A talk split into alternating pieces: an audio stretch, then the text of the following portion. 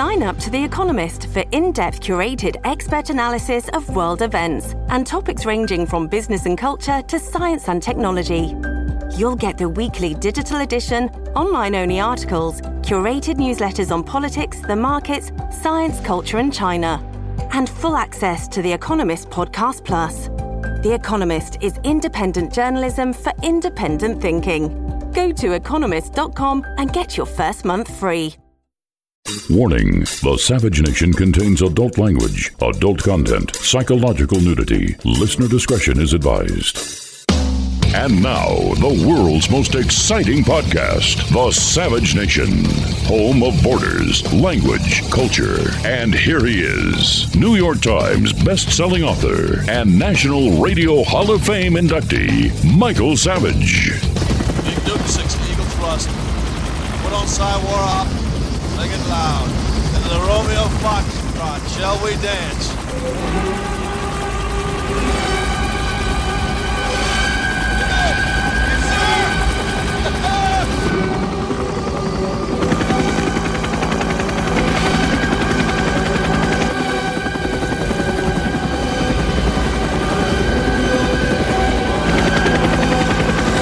Here we go again. Here we go again. Is this a wag the dog or is this an eye for an eye? This is the Savage Nation. We'll discuss that topic and nothing else today on the uh, program. In fact, we have two phenomenal guests. One is a Navy SEAL who ran special ops in the area for years, the other is an expert on the area.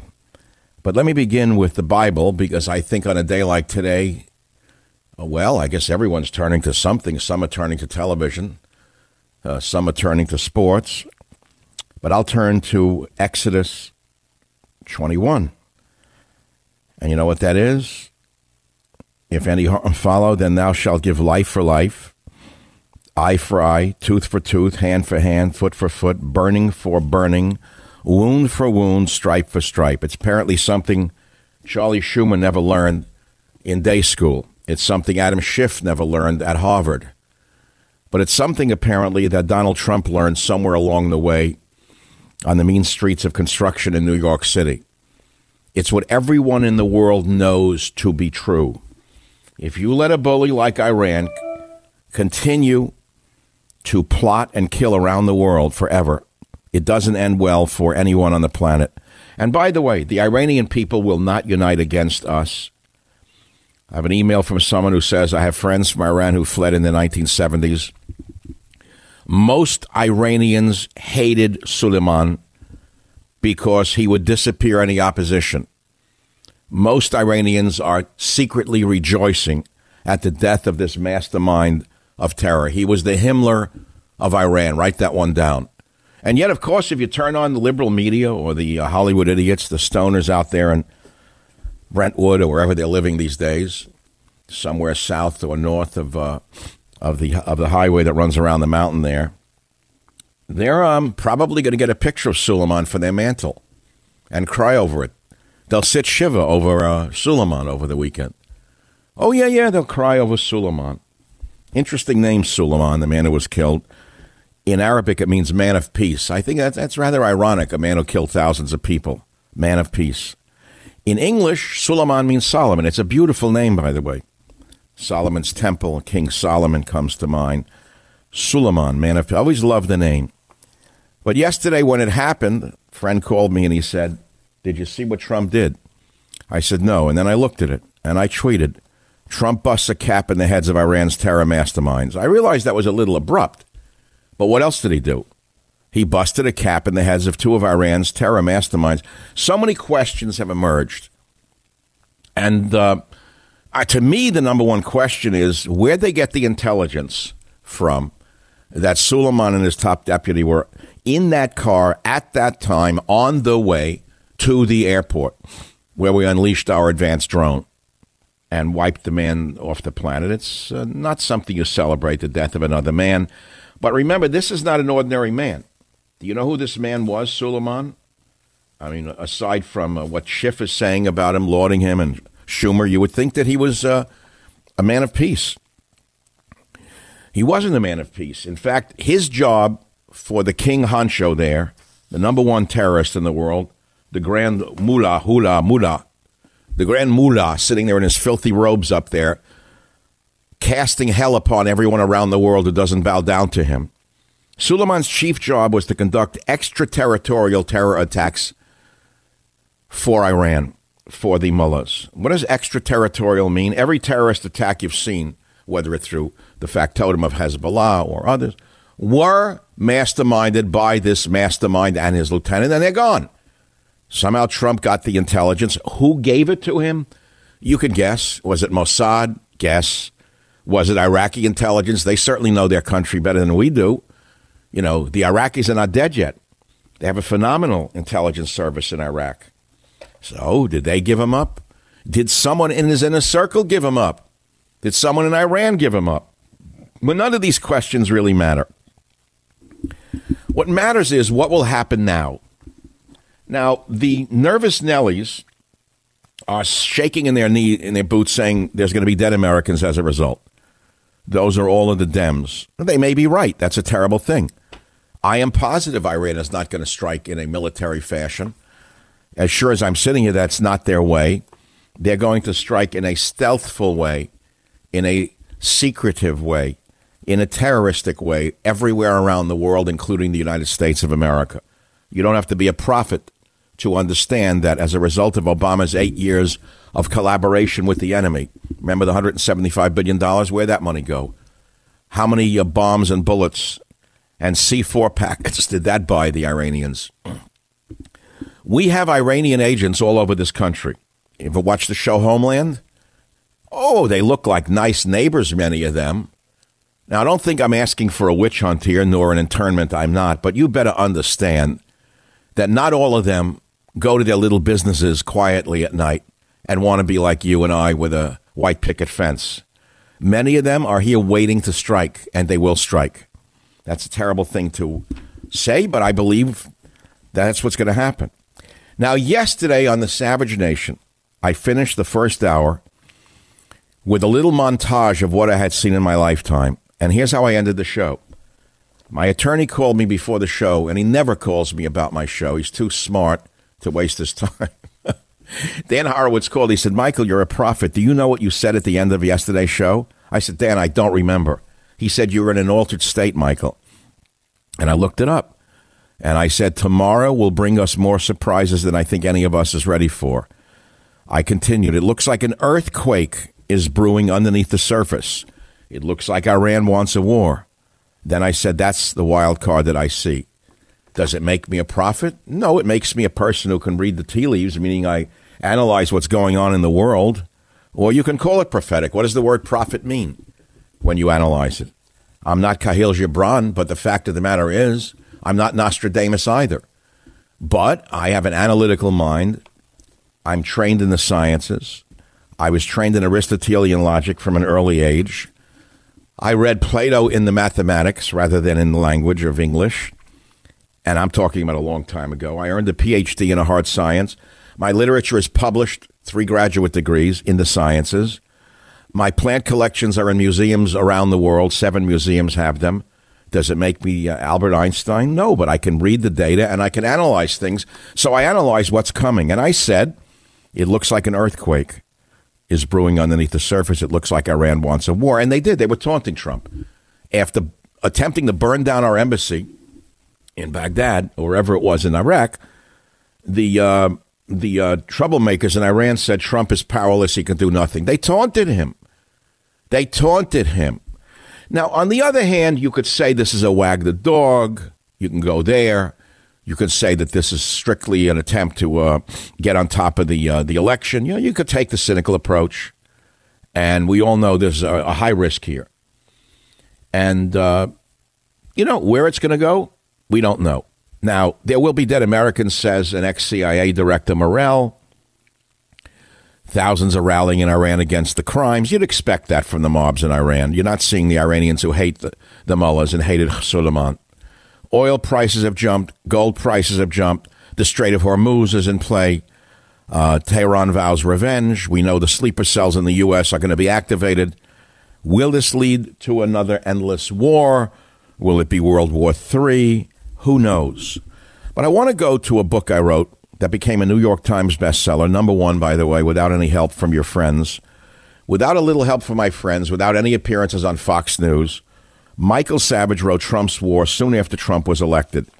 And I want to read you a paragraph from it because it's important that I know what I wrote in context of what I'm going to say to you today, in addition to what I've already said to you today. In Trump's War, I wrote a chapter called Trump's War Against the War Machine. And I said, one of the reasons I worked so hard to get Trump elected is I believe he will be a man of peace. Put everything else aside. The most important thing in this world is not the economy, it's peace domestic peace, international peace, peace between individuals, and peace between nations is far more important than gross domestic product or how or how low the interest rates are. Hundreds of years ago, Thomas Hobbes said the very first law of nature is to seek peace. That is the essence of true conservatism. And I'm not just talking about the absence of military war on the battlefield, I wrote. I'm talking about peace between individuals and groups within society. It's truly the opposite of progressivism, which seeks nothing but conflict. They promote conflict between people of different racial groups, different sexual orientations, and different income levels. They even promote conflict between men and women. So I want to focus on Trump being a man of peace. You could argue that this was an act of peace, not an act of war. Now, how would you argue that? Well, if Iran has a man named Suleiman who is in charge for the last 20 some odd years of running extraterritorial terrorist attacks around the world, how would you have constrained him? How would you have constrained this Iranian general who MSNBC thinks is George Washington? Who Phil Griffin, by the way, is acting like a collaborator. I, I said this before. If this was a time of war, the heads of CNN and MSNBC should be arrested and put in a dark prison, the same way Lincoln did. The hero of the of the Democrats was Abe Lincoln. Abe Lincoln did not tolerate dissent of this nature in a time of war. Now, you could argue it's not a time of war, so Phil Griffin can have all the fun he wants with his marionettes on MSNBC. And the other one, who looks like Harvey Weinstein, who runs CNN, looks like Harvey Weinstein's uh, illegitimate brother. I forget his name. That uh, that sweaty, bestial looking gypsy like guy. I don't know his name. He runs CNN. A monster. That monster who stirs up more. I know his name. That monster who stirs up more hatred than, than, than most terrorists through CNN in a time of war would be arrested right now, taken out in handcuffs for what he's doing. But we're not in a time of war. There has been no war declared. So, this opens up the whole question. And the question to you, the audience of the Savage Nation, today, this Friday, is quite simple. Or do you want to make a comment in a simplistic or complex manner? I invite you to call a talk show known as a talk show by dialing 855 400 Savage, 855 400 7282. And remember, you can call the show even if you're not listening on a radio station. The show is heard around the world on uh, the stream. It's the number one streaming show that I know of in talk radio. And I'd like you to call the show, even if you're listening on the stream, at 855 400 7282. Without calls, it's really not a complete show. Most talk shows have I don't know, turned into monologues rather than talk. I enjoy hearing from listeners, and I don't expect only to hear from those who say, rah, rah, go Trump, go. I would like to hear from progressives or liberals who are really thoughtful about it. And before you call, I want you to think about some of the facts. Um, those of you who oppose Trump's act and who are in mourning for this terrorist, as is Phil Griffin and the others, CBS calling him a military genius, CBS saying he's revered as a war hero, uh, those on the networks blaming Trump for escalating tensions, those calling Trump an assassin. These are the same people who stood silently by when, for eight years, President Barack Hussein Obama launched thousands of drone strikes in the Middle East. 3,000 of them as of 2015. 3,000 of them as of 2015. It was Obama, by the way, who did not act when Syria crossed Obama's red line, and Obama did nothing. But they praised his restraint for being a coward. No retaliation when Syria crossed Obama's red line. There was nothing but capitulation and appeasement. Obama went to the bargaining table with the world's number one exporter of terror on Americans and gave them the ability to continue their nuclear ambitions undeterred. Obama was a collaborator and an appeaser. He worked for the other side, in my opinion, but it's not Obama we're concerned on about right now. We are concerned about President Trump. Dems are blaming him for raising the tensions in the region. They have forgotten that the Iranians almost burned down the U.S. Embassy. And I will remind you that the question of whether or not he had the legal authority to do this, even though Pentagon officials told Newsweek that the drone strike was authorized under 10 U.S. Code 127E, which is support of special operations to combat terrorism. I'll let you decide. The phone number is 855 407 282. We're jammed with calls. Grab a line. I'll be back. Michael Savage, a host like no other.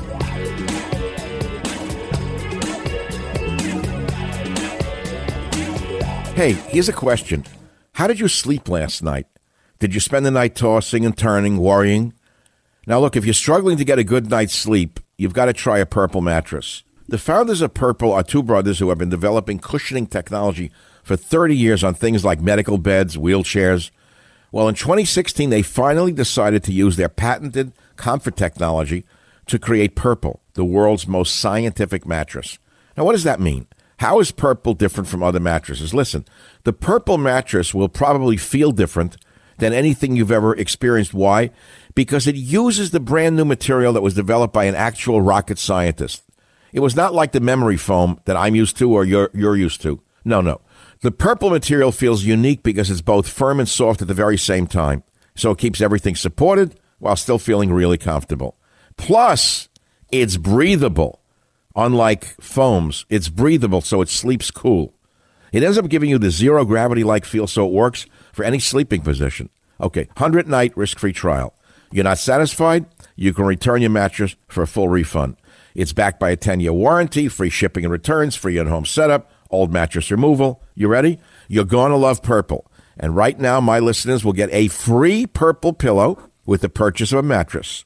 That's in addition to the great free gifts they're offering site wide. Just text SAVAGE to 84 888. The only way to get this free pillow is to do this. You ready? Text SAVAGE to 84 888. That's S A V A G E to 84888. Text S A V A G E to 84888. S A V A G E to 84888. Message and data rates may apply. The Savage Nation.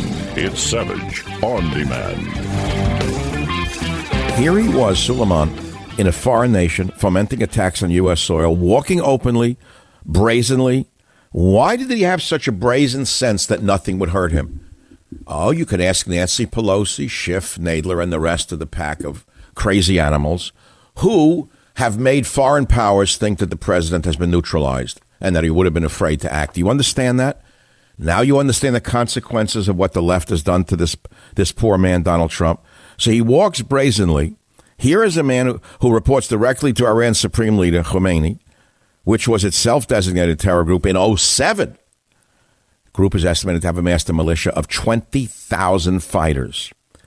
Do you understand? This was a win for free people yesterday. And despite the left in this country, this could be, I don't know, it could set off a revolution in Iran. I doubt it. We all wish there could be a revolution in Japan, in Iran, and it could go back to be being a modern nation. Never forget how advanced Iran was before the religious fanatics took it over. Never forget how advanced the Persian people are. Never forget what the Persian people have suffered as a result of the throwbacks who have put them into shackles, the shackles of radical Islam. There were no burqas on the streets of Tehran until the fanatic Khomeini came back from exile in London released by Jimmy Carter. It was Jimmy Carter who unleashed radical Islam on the world. Back in a minute. Be here or be nowhere. The Savage Nation. It's savage, uncut, unfiltered, and raw. All right. There's only one topic uh, on this Friday, the 3rd of January, in the year of our Lord 2020. And that is Trump has killed Iran's terror masterminds. What do you think of it? Of course, the party line has spoken. Those on the left are calling him a uh, a man of peace, Suleiman, when he was, of course, in charge of all of the acts of terror that Iran has exported over the last 25 years. Uh, and we'll talk about it later in a minute. We have a great guest right now, but I want to refer you to Newsmax, which just published my monologue under a title of Trump Kills Iran's Terror Masterminds. We go right now to a man who's been there and done that, and he's not an actor. His name is Jack Carr, former Navy SEAL, but not just a Navy SEAL. Not just a Navy SEAL. No, that would be great enough to me. He led special ops teams as a team leader, platoon commander, troop commander, task unit commander, executive officer, 20 years in naval special warfare. But most importantly to today's topic is he um, commanded a special ops task unit in the most Iranian influenced section of southern Iraq throughout the tumultuous drawdown of U.S. forces. Jack Carr has written two political thrillers, The Terminal List and True Believer. And he has a third one coming out entitled The Savage Son. Jack, welcome to the Savage Nation. The Savage Son, how are you today? Where are you, Jack? Jack, welcome to the Savage Nation. me on. I sure appreciate it. And so, uh, Jack, you're writing a, a, third novel called Savage Son. Am I getting any royalties? we'll have to have the lawyers talk about that afterward. Uh, you might deserve them because I've been uh, a, a, listener since about 1995. So it's an honor. Jack, look, you're, you're, a real, you're a real gutsy war hero to me. I was told by Jim, the, the call screener, that you and I had dinner in 2002 in Alioto's. Is that true? That's right. Someone was having a, a fundraiser, and I was at officer candidate school at the time, and uh, they invited me up, and we had dinner together with uh, probably about 20 other people out there at Alioto's. So it was who, without mentioning the name, who put this together for us? What fundraiser it was for, but a friend of mine that's. Uh, well, let's do this off the air. I would like to know who put you and me together. I don't recall it, but I would like to see you again the next time you're in the Bay Area. Let's get down to brass tacks, Jack. You've been there and you've done that, and everyone's shaking in their boots now, and they're saying we're going to have retaliation. There'll be dead bodies. That's highly likely, correct? Right. There, there will be some sort of a retaliation if history is uh, any indication. Uh, and what they've learned from this event uh, yesterday is that they might have to muddy the waters a little bit more. Uh, non attributable type actions, or at least actions that make it harder to pin legally on Iran. So that's probably what their, their takeaway is. But the bottom line is that uh, Soleimani was an enemy combatant, and he'd been at war with the U.S., Iraq, and Israel really since 1979 and he controlled proxy forces with international reach and was a clear and present danger to U.S. diplomats, soldiers, citizens, and U.S. interests abroad. So it was uh, taking him off the board was a significant event yesterday. Okay, you say Iran will retaliate. That's what I thought last night. They will not do a direct military attack. That's not the way they operate. Uh, they'll use the uh, what they've done in the past. Hezbollah is an example, right. and and and so Jack, I don't know how deep your knowledge of American insurgency goes. How, how, what's the estimate within Homeland Security, if you can say, of the number of Iranian sleeper cells there are in this country today? Well, we'd be foolish to think that there are none, uh, and we'd also be foolish to think that uh, they haven't been watching and learning and adapting over this last uh, 20 years since 9/11.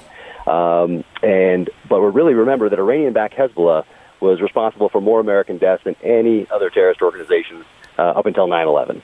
Um, and sometimes those plans were years, uh, were uh, responses and and terrorist attacks were like years in the planning, and most used proxies. Um, I, I was very young, but I distinctly remember U.S. Embassy bombing in Beirut in 1983. Uh, 17 people died there, and then, of course, they were responsible for the Marine barracks, also in 1983, uh, which 241. And our response then was harsh rhetoric and then a pullout of the region uh, a few months later. So, in other words, they got what they wanted. They scared us off. They learned that terrorism works in mm. many cases. And what they were doing now with this change in administration, change in policy towards Iraq, towards Iran, is testing the waters. So, do you, do you agree with me that they had calculated wrongly that Trump had been neutralized by the impeachment hearings and that he could not or would not act? I think they were so used to what they'd experienced since 1979, which is that harsh rhetoric, and then um, maybe a very ineffective response militarily. Uh, what they did not expect was for U.S. president to do what he said he was going to do, which is act decisively in the region. So I think that was a surprise to them just because they have so much history ingrained in them from 1979 up until yesterday. So is Trump the first American president to punch them in the nose? I wouldn't say that he's the first American president to punch them in the nose, but certainly to do it in this fashion, to do it uh, so blatantly, to take such a high level leader off the board in the way that he did, then claim credit for it, uh, and and coming so closely on the heels of quote unquote protesters uh, almost taking over the American embassy in Baghdad. So to have it come so close to that event, attack so decisively, that's what they're not used to. Okay, so Israel. We've got the standard Twitterites who hate Jews and hate Israel saying it was the the uh, the the Jewish state that was behind this. Do you think Israel had anything to do with not the attack? It was our drone, but the intelligence. Oh, you never know uh, about that, but I would think that uh, that we're in close communication with them because uh, they will be the ones that have to for, probably uh, take the brunt of Iranian response right off the bat from this because they live there.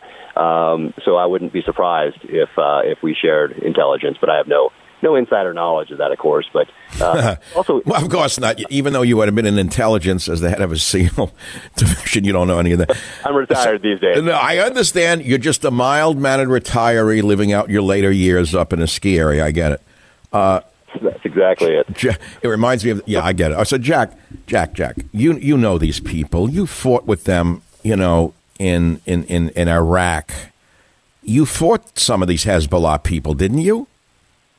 Under a different name. Sure, um, we had Shia militias that uh, that were uh, the enemy over there, and one of our main missions was to pressure that enemy threat network, uh, especially due to their expertise in using uh, the evolution of IEDs, which became the EFPs that we heard so much about over here, the explosively formed projectiles. That could Jack Carr, Jack Carr, you say the attack on the U.S. embassy um, was almost a disaster. They almost did it, turned it into a Benghazi. You also say that Iran's mistake is that they have not studied President Trump at all. Uh, they thought that he was neutralized in some ways because of the impeachment and uh, what the Dems and the media has done to him. And for the last 30 years, they've been accustomed to a different America. President Trump actually does what he says he will do. Is this a victory for Trump? I would think so. Um, you know, but obviously the left's going to turn it and change it, or the opposition, I guess, will will change it and twist it uh, however they see fit. That's just the, the nature of taking any action. Um, but uh, I would think that acting decisively in defense of U.S. interests, U.S. diplomats, U.S. soldiers abroad is uh, is going to well, it, it's a it was a solid, strong, powerful move and one that was necessary to take somebody out that has been responsible for so many U.S. deaths over the years.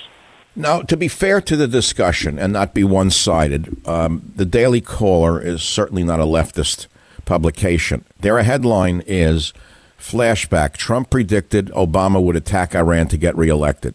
So people are saying he's doing exactly that. It's a wag the dog scenario. What would you say to that?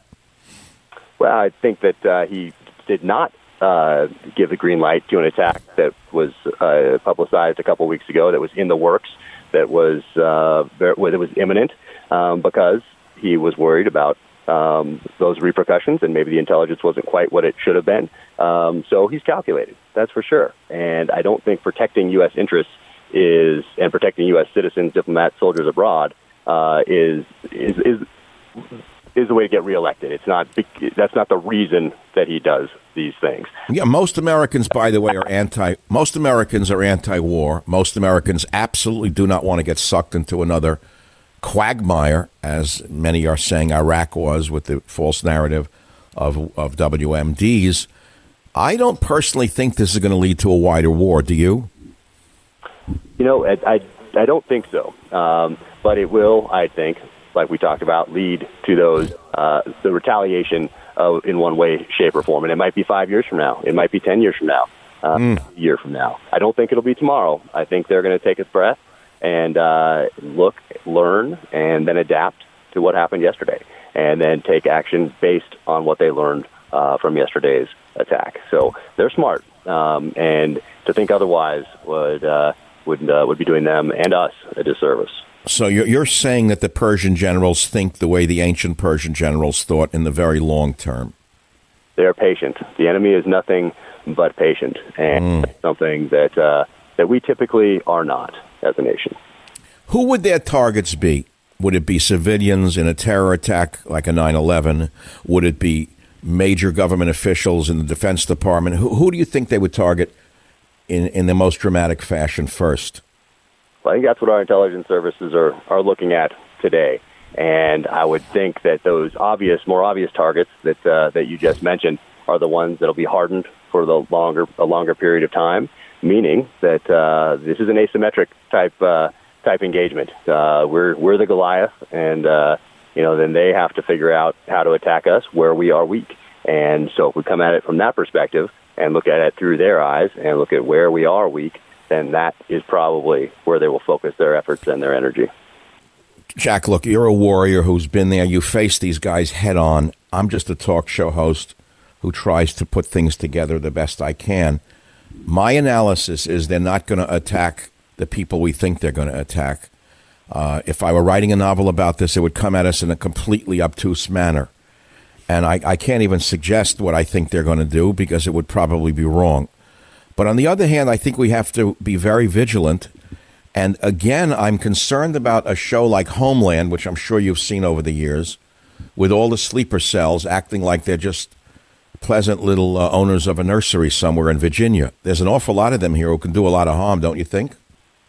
Oh, yes. I mean, we have been very open for uh, a great number of years here, and uh, that has, if I was the enemy, I would be taking advantage of that, uh, of that uh, chink in our armor, uh, and inserting my agents, my sleeper cells, uh, into this country. Uh, the Russians did it very effectively uh, mm. after World War II and up until the end of the, the Cold War.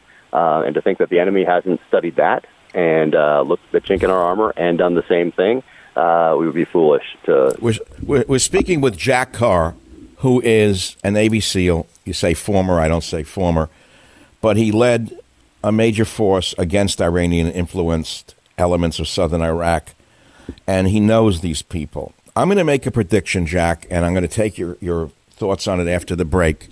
I actually think Trump's going to strike again. I have no inside information. I'm not in communication with the White House at this time.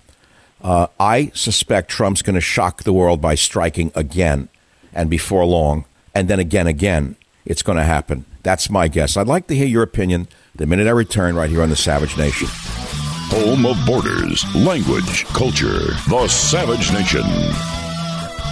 Trump is a businessman primarily by nature. He's dealt with some of the toughest people on earth. Not an ounce of concrete gets poured in New York City unless you deal with really tough people, okay? No one cuts a board, no one lays a pipe.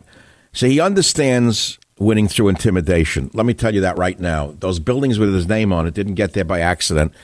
And I made a prediction that uh, in the last hour that he's going to strike before Iran strikes back at us. He's going to strike them again and maybe again. But let's ask a man who's a real warrior, Jack Carr, uh, Navy SEAL, been there, done that, two political thrillers, The Terminal List and True Believer. Jack, welcome back to the Savage Nation. Do you think there's any likelihood Trump could strike again? Jack, are you there? I don't know if Mr. Carr is here with us, but I don't hear him. I'm here. Think, oh, Jack, do you think that there's a chance Trump will strike again? I think so, and I think it. Uh, yesterday's uh, hit operation, well, it was important to take credit for that. It was important for people to know, for the world to know, for Iran to know that that was the U.S. That was us striking back, taking a major player off the board. Now, when we go forward here, I think you're right. I think we want to keep them on their heels, just like you. boxer lays one punch. You're not just going to wait. You have the you have your opponent on their heels, and you're going to follow up with. Bingo! I think he's going to pummel them now that they're reeling. But I think also that that he will take a breath and he will look at all the options on the table. Meaning, maybe yesterday it was important to take uh, credit for that, but in the future we have a very robust intelligence and uh, and military capability, particularly since 9/11. It's just grown and uh, gotten more robust every single day. So moving forward, we have some other options on the table, and it might be important to use proxies ourselves so that Iran doesn't know ah. exactly who did this. Was it Israel? Was it the French? Was it the British? Was it the entire hmm. Western world? You, you, mean who pointed the finger exactly where Suleiman was at exactly that time that the drone hit, right? Or go yeah, or going forward, when we take out other people that are important to that. Unbelievable. Well, Jack, we're out of time. Jack Carr, Navy SEAL, the new book. I can't wait to read it called Savage Son. I again, I'll have to talk to your lawyer about that one. Thanks, Jack. See you soon. Savage Nation back in a minute.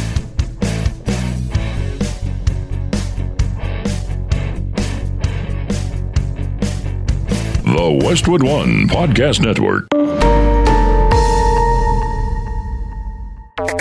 Fans of the spoken word, welcome. This is a podcast. Greetings, pod recipients. You are entering the Savage Nation. Read the book, see the movie. Warning The Savage Nation contains adult language, adult content, psychological nudity. Listener discretion is advised. And now, the world's most exciting podcast, The Savage Nation, home of borders, language, culture. And here he is, New York Times best-selling author and National Radio Hall of Fame inductee, Michael Savage. Trump promised to end endless wars. Tragically, his actions now put us on the path to Wars. another war, War. potentially War. one Wars. that could be even Wars. worse Wars. than before. Here's a guy who never shot a is Daisy enormous- BB This is and was an enormous escalation. And it follows a string of dubious actions that President Trump has all right. taken. Maybe you can make a that have buck off it. drastically increased the prospects Maybe and you the can risk send your of son over with there so you can make a little uh, money and off it. danger to Americans. If we have learned nothing else Who's this from the Middle? East in the last 20 years, Butcher? it's that taking out a bad guy This is mayor looks like Howdy Doody to me. unless you are ready for what comes next. How can anyone This take Howdy Doody not serious? Ah, shut up. Of another endless. Yeah, blah, blah, blah. All right, there they are. Okay. Uh, Trump busted a cap in the heads of Iran's two terror masterminds, and the country, being as split as it is, made their statements according to which side of the aisle you're on. Do you fear there will be dead Americans as a result? Um, former CIA director uh, says there will be. Morell said that Iran will do it. In the first hour, we had a guest on who's a former Navy SEAL who fought against the Iranian terrorists on the ground in Iraq. Uh, he knows what they're like, and he says, yes, they will act, but it may take a long time. I predicted that Trump will strike before they do. Again, Trump, in other words, hit them so hard they never expected it because uh, the previous evidence of American presidency was one of appeasement and fear. So this guy Suleiman, the man of peace, who was in charge of all extraterritorial acts of terror for the last, God knows, 25 years, uh, comes to Iraq with impunity, figures no one's going to touch him, that he's untouchable. And Trump took a, took a shot, knocked him off.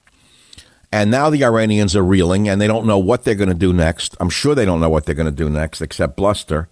My guess is Trump's going to hit them again. Now, he says he's going to de escalate, which I hope he does. How?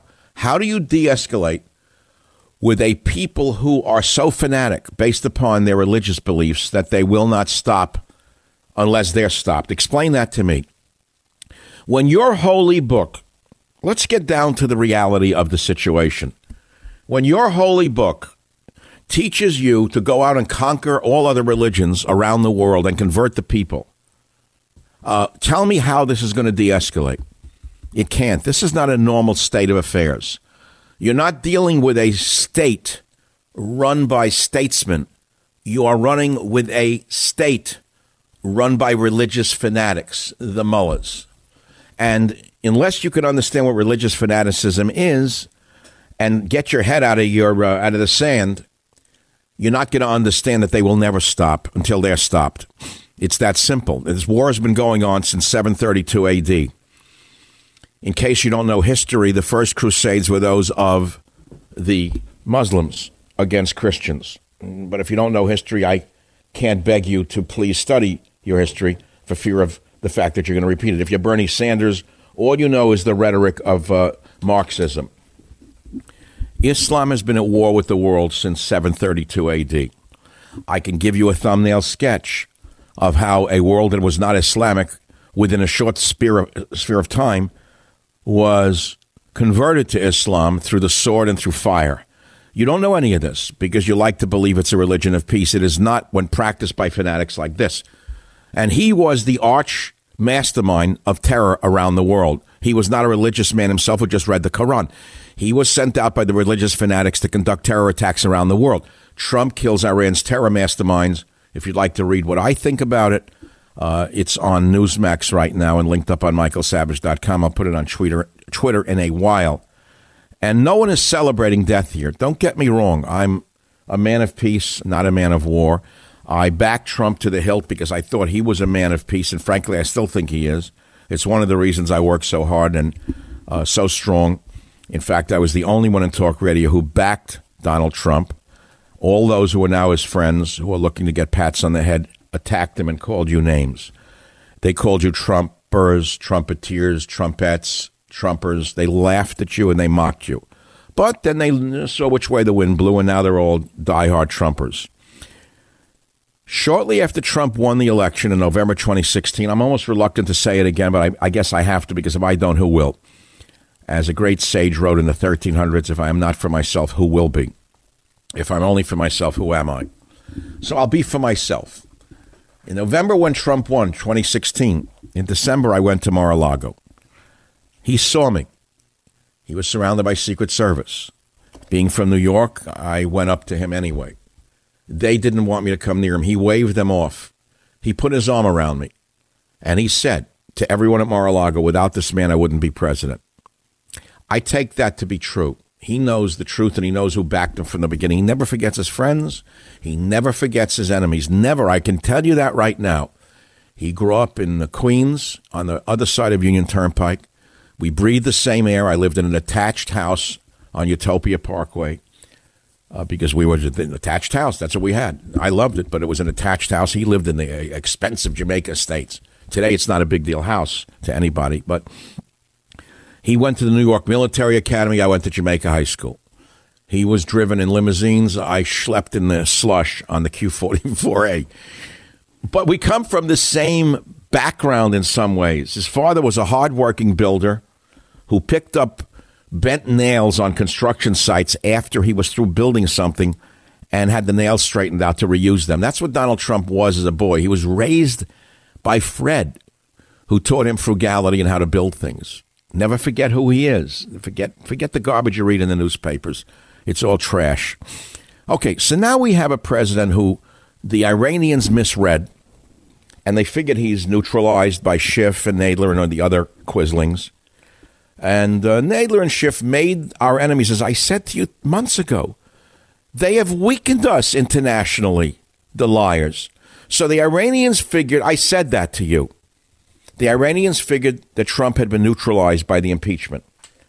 He thought Pelosi had destroyed, they, they thought Pelosi had weakened them so, so much that an arch terrorist mastermind like Suleiman could go to Iraq almost with impunity and drive around and figure no one's going to touch him. Now, here he is in a foreign country after they almost burned their embassy to the ground, and he's running around in public unheard of. Why? You can thank Pelosi. You can thank Pelosi for what she did to our image worldwide. She weakened us worldwide. But Trump apparently had something up his sleeve. He got the intelligence where, the, where this arch mastermind would be at exactly what time and he unleashed one of our advanced drones, which is astounding, the weaponry. I never saw anything like this, the advancement of it. And by the way, just to speak about the advanced drone for a minute, I want to remind you who Obama was. You've heard a million things about him and how he uh, was on the other team and this and that. Well, I don't know whether he was on the other team. I know he was a an Islamophile, that's for sure, because his fathers, both fathers, were uh, Muslims. You'd expect him to be sympathetic towards Islam. Obama also went to a madrasas, which is a, um, a religious school for Muslims. He never forgot his learnings. And so his sympathies were always with Islam. We all knew that, which is why we lived in a state of hell for eight years, those of us who saw what he was doing. And uh, as a result, we have what we have today. So Suleiman figures that the president's neutralized because of Nancy Pelosi and Schiff. And he goes to Iraq, and Trump has something else up his sleeve, and bingo, the two masterminds are gone. Now people are saying, well, they're going to retaliate. Well, they probably will. Uh, where will they strike? I don't know. I have no idea. France, whichever nation in the West is the weakest and has the worst intelligence service, is where there's going to be hell to pay for what happened yesterday to Suleiman. However, I suspect Trump may strike again. I have no reason to suspect it because today Trump said he's going to try and de escalate, which to me indicates he may not try to de escalate so fast. I think he's going to try to take out another one of them before they even recover from the last punch. It's like a battle. You get into a fist fight. Many of us who don't fight, and I'm not a fighter, but I study war and I study fighting. I study military battles going back a long time. There is no such thing as a one blow military battle. Everybody knows that if you get the enemy on uh, on on a, uh, in in a, in a solid maneuver, and they're on the run, you strike again. You don't withdraw. You strike while they're weak and you are strong, and you finish them off. My guess is that there are hawkish elements within the Defense Department who think exactly that way, and uh, they're probably programming the next drone for another one. I'm guessing. Do you understand? It's a talk show that you're listening to. I don't work for the government. But I'd like to know what you think about all of this. Uh, Tyler in California thinks it's a bad move. He's been holding a long time. Tyler, are you still with us? Go ahead, please, if you are. Hey, yeah, I'm still here. Uh, nice to talk with you again, Doctor. Um, yeah, I think it's a bad move just because, uh, you know, as you said, Trump is supposed to be a man of peace, and I, I just really don't see how peace can come from this. Uh, you don't see, well, okay. You don't see how peace can come from strength. Well, I mean, I don't think it's going to uh, foment a revolution or anything. If anything, I think this is going to uh, unify all the Shias, at least, to kind of be in opposition to us. All right, that's probably true. But um, you know, there was a president named Teddy Roosevelt who said, walk softly and carry a big stick. Yeah, true. Um, uh, and, and he struck with his big stick. Trump just struck with his big stick. And I think he told the Iranians to think twice before they start attacking uh, our, our allies or us again. Will Iran learn? No, I don't believe so. I believe Iran is committed to uh, terror. I believe that they're stuck in the holy book of the seventh century. I don't believe they're living in the modern world. I think that the real archenemy are the religious fanatics who run Iran, not the Persian people. And I think we will see terrible bloodshed in the very near future. But I don't think we're finished yet. Yeah, and I'd like to point out that uh, this Iranian guy, he, ISIS didn't take over Syria and Iraq. You know, they were the ones on the front lines fighting ISIS themselves also you have to take. Well, but that was for religious reasons. That's the that's the Shia Sunni war that's been going on for seven hundred years, uh, which nobody outside of the uh, Muslim world could understand. It's a it's a battle over cousins, Shia versus Sunni. Uh, you talk about religious wars. This war has been going on 700 years between the Shia. By the way, the Iranians are largely Shia, as you well know. ISIS was largely Sunni. We agree on that. And of course, that's the reason they did it. It's because their cousins, who they hate, uh, were on the ascent throughout Syria. Okay, got the message. You're not alone on that. I appreciate thought. Do you fear there will be dead Americans as a result? Many do. But before I take my break, I want to reiterate something I have said. At the height of the impeachment frenzy, I warned you, the listener, that what this was doing, what Pelosi had unleashed upon the president, was affecting our standing in the world negatively. Pelosi destroyed our image worldwide. Pelosi and Schiff and that other gang of miscreants weakened us so that the Iranians were emboldened, emboldened enough to almost burn down our embassy in Baghdad and have this arch mastermind of terror driving around with impunity. That's what Pelosi did to this nation. Now, I'll take your calls the minute I return right here on the Savage Nation. The Savage Nation. It's Savage on demand. The loss of Qasem Soleimani is a heavy blow to Iran. He was a war hero, the commander of Iran's feared Quds Force, responsible for secretive foreign operations. He wasn't well known in the United States, but he was one of the most powerful figures in the Middle East, sometimes even touted as a possible future leader of Iran. Qasem Soleimani was at the height of his power when he was taken out.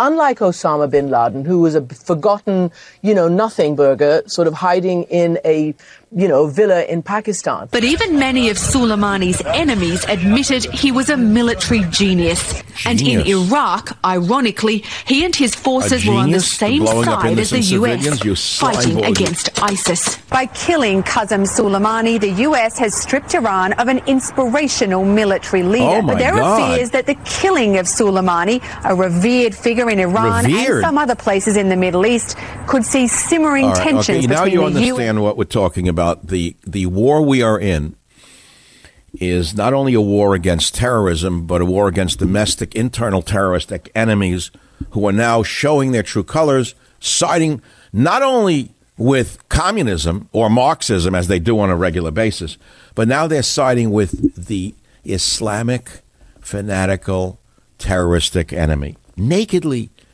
siding with the fanatics who would throw them down a well. They would throw them down a well. You know, in Trump's war, when I wrote that best selling book, number one, I keep repeating it, my chapter one was Trump's war against the enemies within. They're all showing their true colors right now.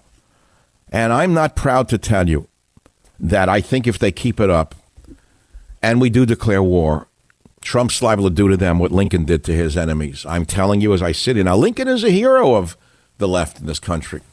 I have told you Lincoln was a terrorist. I've told you that many times. I've studied Lincoln. Uh, he, he has a very mixed record. So of course, he did a great thing by freeing the slaves, but that was not Lincoln's primary objective in the United States Civil War. It was an economic war primarily. He even admitted it. But the fact is, is that Lincoln rounded up and arrested his domestic enemies. He imprisoned them. He put them in basically internment camps until the Civil War was over.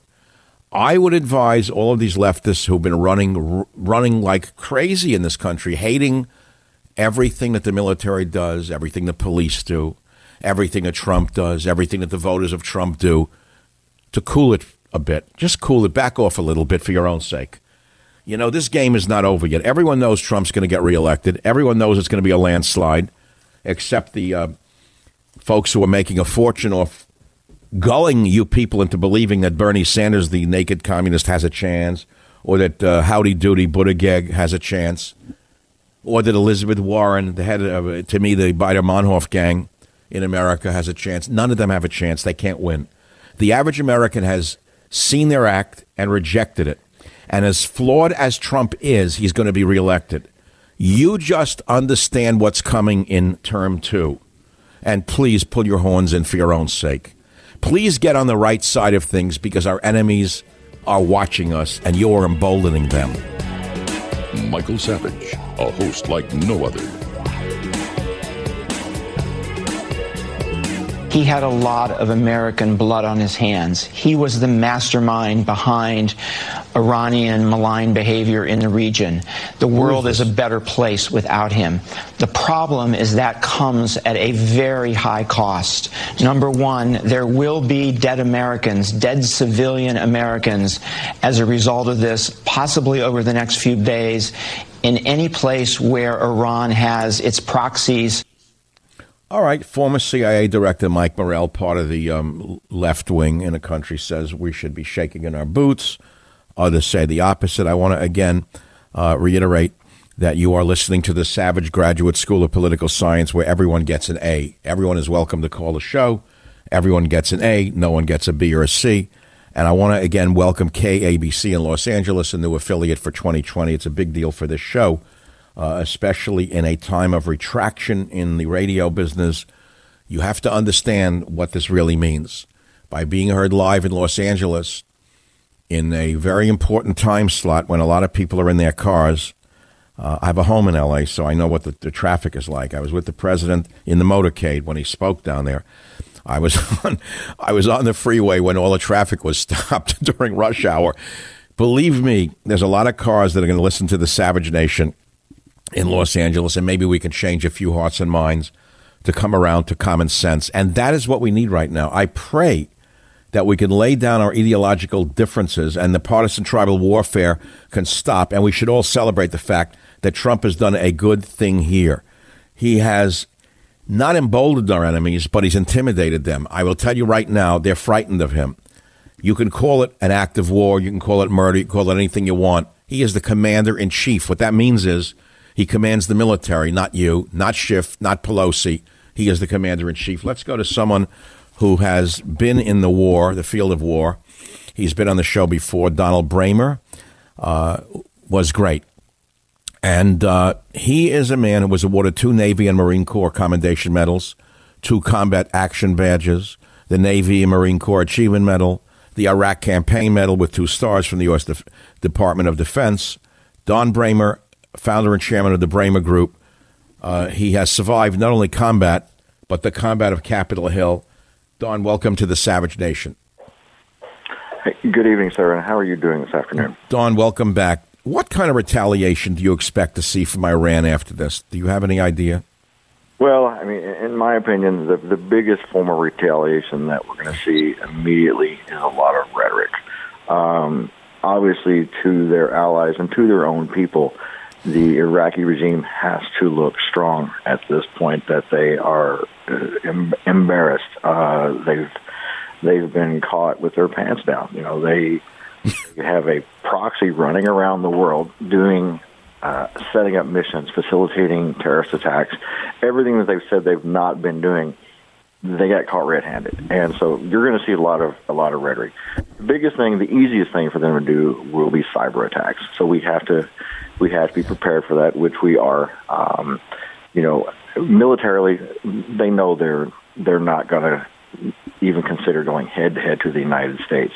Hmm. Might see some smaller lone wolf attacks, uh, but you know, a vast majority of the Iraqi citizens who have been hunted down, persecuted by this man and his Quds force, they're rejoicing right now. Now, when you say Iraqi civilians, uh, you mean his his Sunni enemies in Iraq, or who? his his his his enemies. You know, Iraqi. You know, and and and to counter that, even a lot of you know a lot of people in Iran who have been there and you know and hunted by him. You know, this is a good day for them. This this is a good sign of the regime change that Iran needs. Don, you, you, you're making some interesting points. We know Suleiman was in in charge of extraterritorial terrorist attacks around the world. Wasn't he sort of the Robespierre of the Iranian uh, Muslim or Iranian fanatical religious uh, organization there? Uh, Wasn't he the Robespierre? Absolutely, absolutely. And he's been he's been you know the the hedge pin for stamping out and countering every bit of freedom movement that the Iranian people, the pro democracy, pro West people have wanted. And this, you know, it may take some time, but this is a clear sign to the Iranian government that there is an opportunity for them. And I think this could be a sign that we may see some positive changes in it. Well, we do know that there's a, a there was and for a while a growing movement in Iran to break the shackles of radical Islam. Uh, the women, for example, were once free when they were uh, simply Persian women. They were very westernized. Persia is a great nation. And then, unfortunately, Ayatollah Khomeini was brought back from exile by Jimmy Carter, who overthrew the Shah. And then the women were turned into chattel in Iran. The country's been in hell. There's a great deal of prostitution. The economy is in shambles.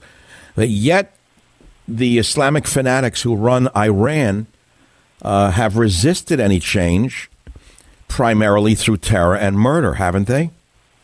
Well, they have, and and part of that's been because, you know, uh, when the sanctions were lifted and when they received pallets and pallets of cash, we funded those operations through a horrible Iran deal.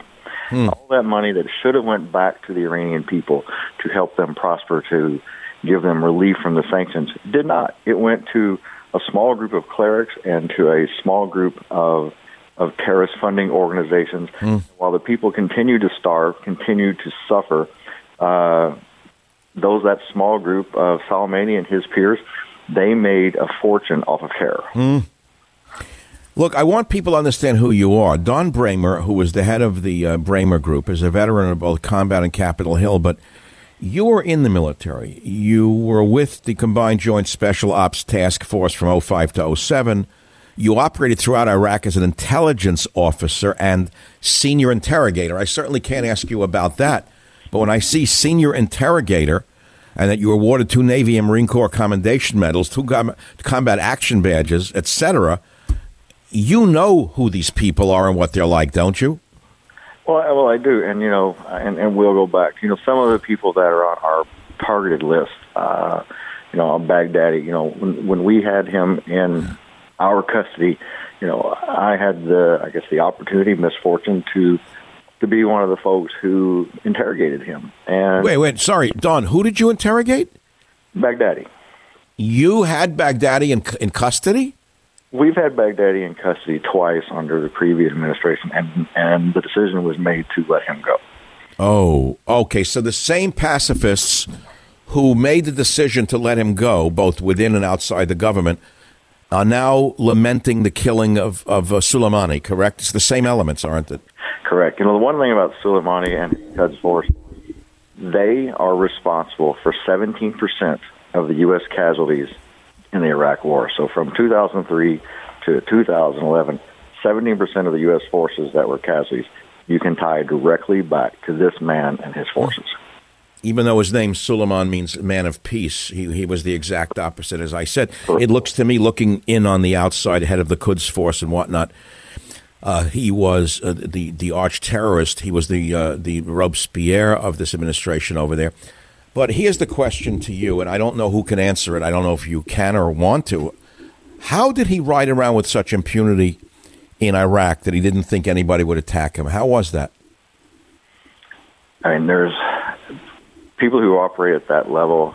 They they understand. And he was he was a spy master, um, and and every country has them, but they understand they have their network that allows them to to operate below the radar. They know the. The fact that you you don't use certain electronics, you work with a very tight group, and you follow the tricks of the trade, and that's why we call it the trade craft. And that's how he was able to move uh, from country to country uh, below radar. The opportunity, the fact that we were able to have such a precise and surgical attack Hmm. with very limited casualties. Kudos to our intelligence folks, and kudos for the expedience that they carried this um, mission out. Uh, But Don, who who do you think? Look, I, no one knows who gave him up. Was it Iraqi intelligence? They certainly hated him. The the the, the Sunnis in Iraq hated him. Was it Israel? Was it Jordan? Was it the French? Was it the British? Do we know? I don't think it's a case of one one individual or one group uh, giving him up. It is a collective group of all intelligence organizations and all different types of intelligence, whether it's a combination of uh, SIGINT, HUMINT, everything that goes into place to make sure that you have a very small window where this target of opportunity is there that you can act on. And it's the same situation you know, for years uh, when we were hunting uh, Osama bin Laden. There were opportunities that came about, which it was very small, and, and at that time, you know, either the decision was made not to act, or it was felt that it was not, you know, the, the right time. Uh, we found out that we should have acted years later, but you know, when these terrorists move about, they change vehicles. They they go through all the things where they know it's hard to track them. It sounds like the movies I've seen about the Mexican cartels or about the mafia in in in, in Italy. Uh, the same techniques, and yet somehow, what did somebody put a tracker on his car? I mean, wh- how did how did they know where he was? Uh, you know, that is at a that is at a, a intelligence level that is probably way beyond uh, many of. okay, we won't go there. Nobody really knows. Say, you And by the way, are we sure that it was the U.S. intelligence service that was able to determine he was there at that exact time? We don't know, right? We don't, we don't know, and you know we have a lot we have a lot of allies in intelligence. We share a lot of intelligence, and that's the that is the beauty of it. When our allied nations, our NATO nations, communicate, this is evidence that good things can happen when we all work together, because we all are on the right side of, of good. I agree with you, but here's the next question, Don. Okay, these two chief architects of extraterritorial terror attacks going back years, 20 years or more, they're dead. Who's waiting in the wings who's at their level of, of uh, intelligence? Let's put it that way. No, I mean Iran's already appointed uh, a new person in that position. But the one thing they're going to lose with the loss of these two people is there is knowledge that because they do operate at such a below the radar level, a lot of that knowledge is went away with them because you can't write it down. You can't put it in a computer. Mm. A lot of that information, to, to, for lack of a better word, it died when they did. Hmm. While Iran says they're going to continue their missions and carry out their attacks, sure, but they this is a major, major setback for them because there's a lot of knowledge of operations, uh, contacts, networks that, with two of these people uh, de- deceased now, a lot of that information, and this is a huge disruption to that network. Don Bramer, founder and chairman of the Bramer Group, a veteran of both combat and Capitol Hill. I want to thank you so much for elucidating and illuminating uh, this uh, situation today on the Savage Nation. Thank you so much. It's always a pleasure, my friend. We look forward to talking to you again, and Happy New Year to you. Oh, yeah. Thank God I survived 2019 and I'm here to be with you. It was a close call at the end of 2019, but here I be. Thank you again. Thank you very much. Uh, yeah, I'm here for a reason, and I hope you're here for a reason. And one of the reasons is to educate yourself. And just for a moment, put down your hatred of Donald Trump and celebrate this victory. Make no mistake about it.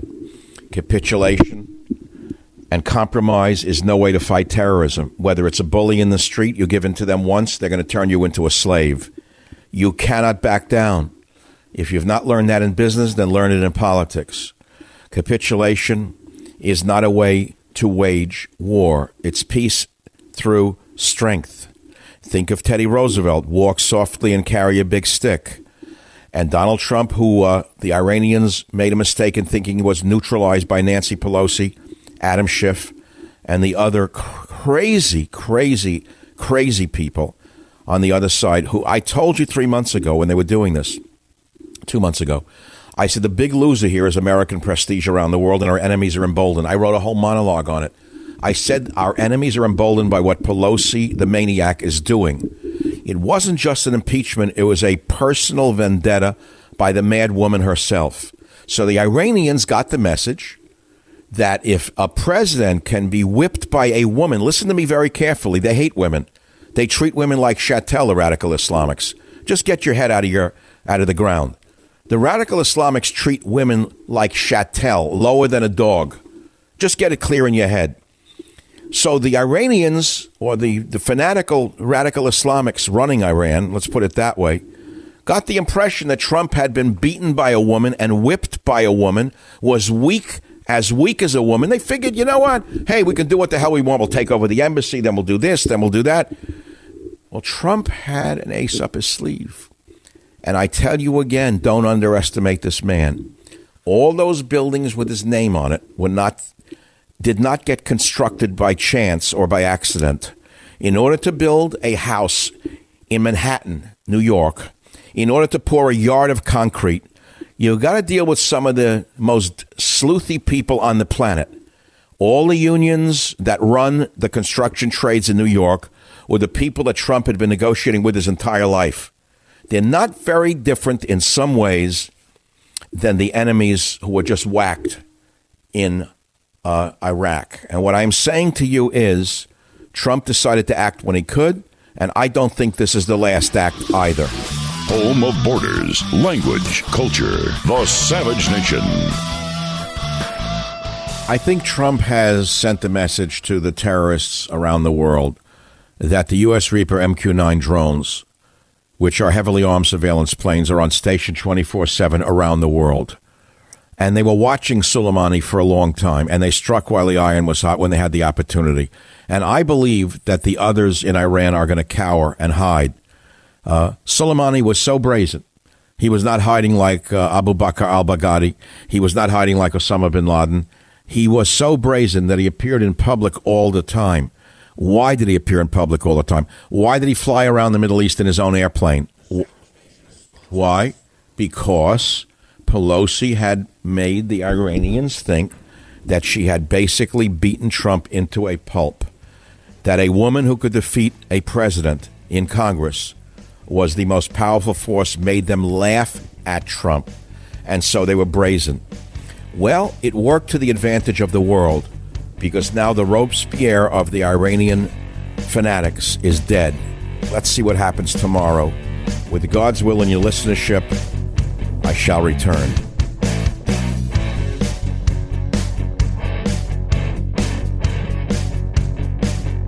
The Westwood One Podcast Network.